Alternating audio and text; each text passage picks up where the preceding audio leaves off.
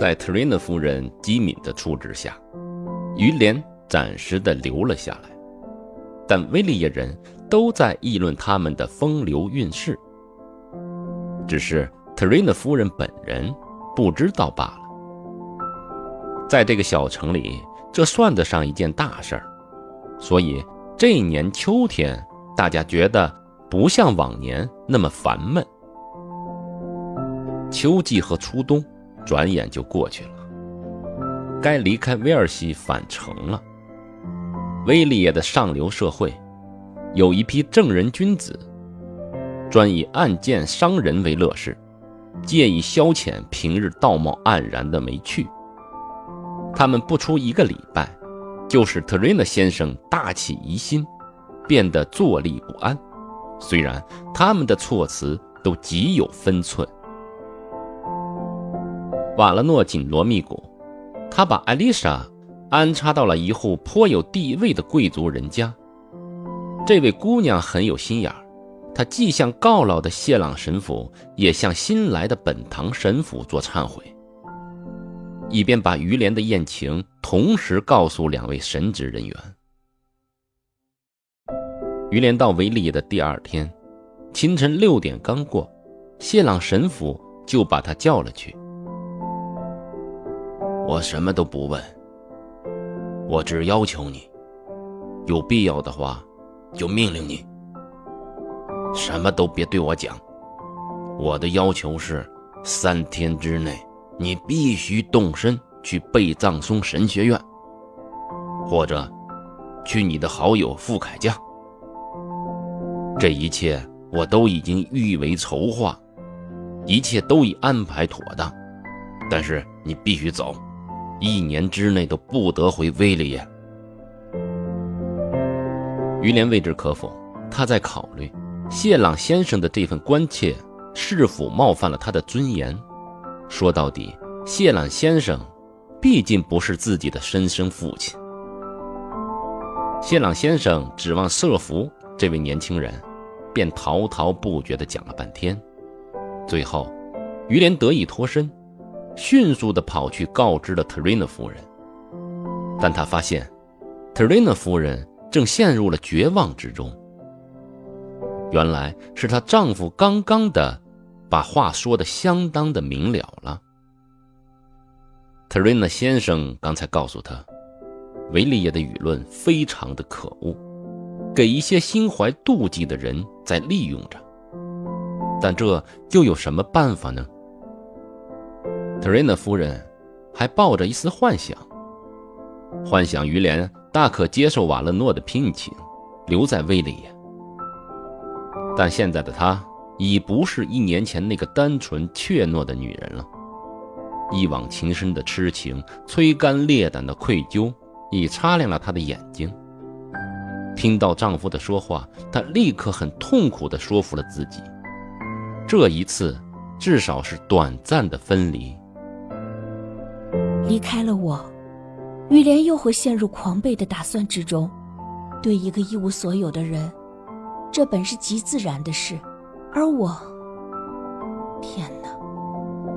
虽有很多钱，却得不到幸福。他会把我忘了的。必然有人会爱他，他也会爱别人。啊，我多不幸！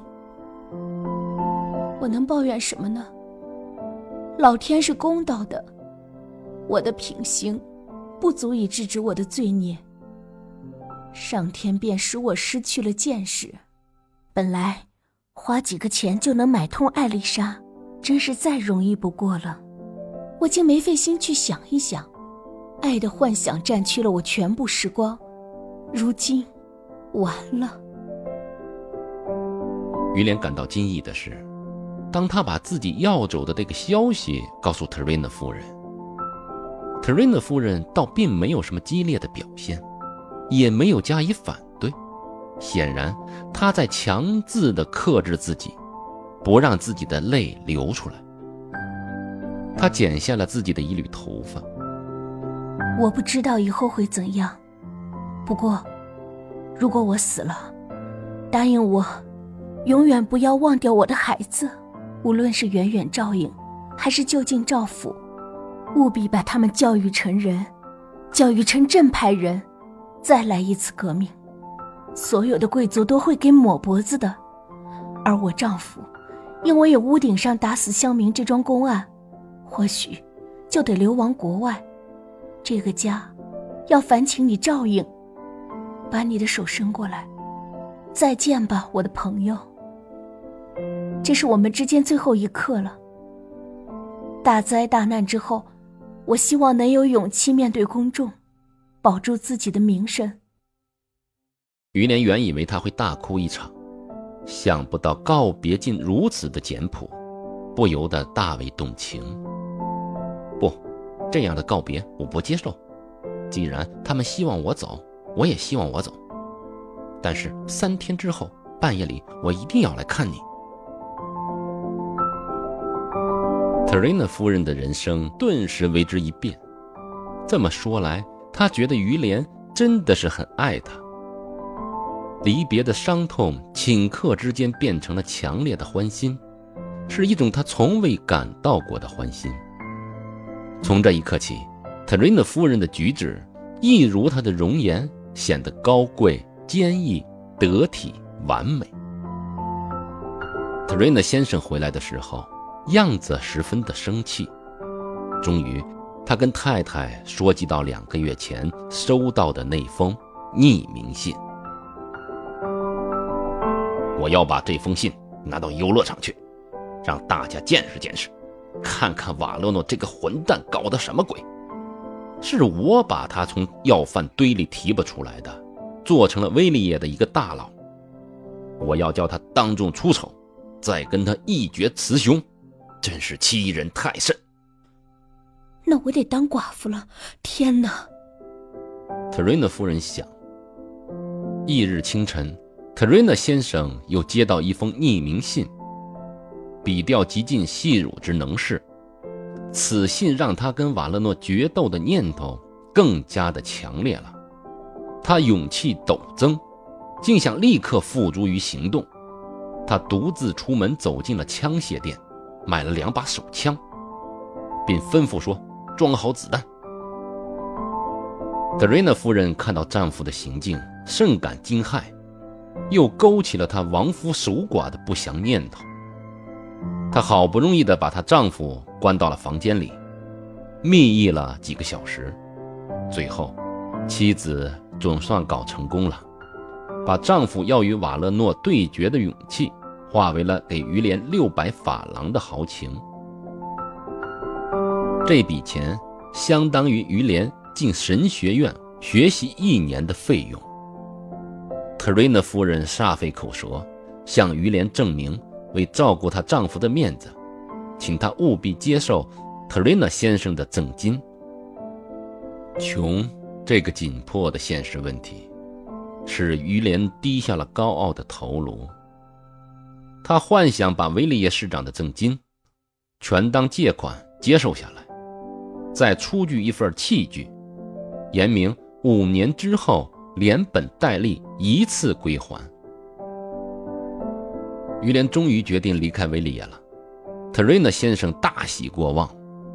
正当要从市长手里接钱的当口，于连自感太亲贱，当即就给回绝了。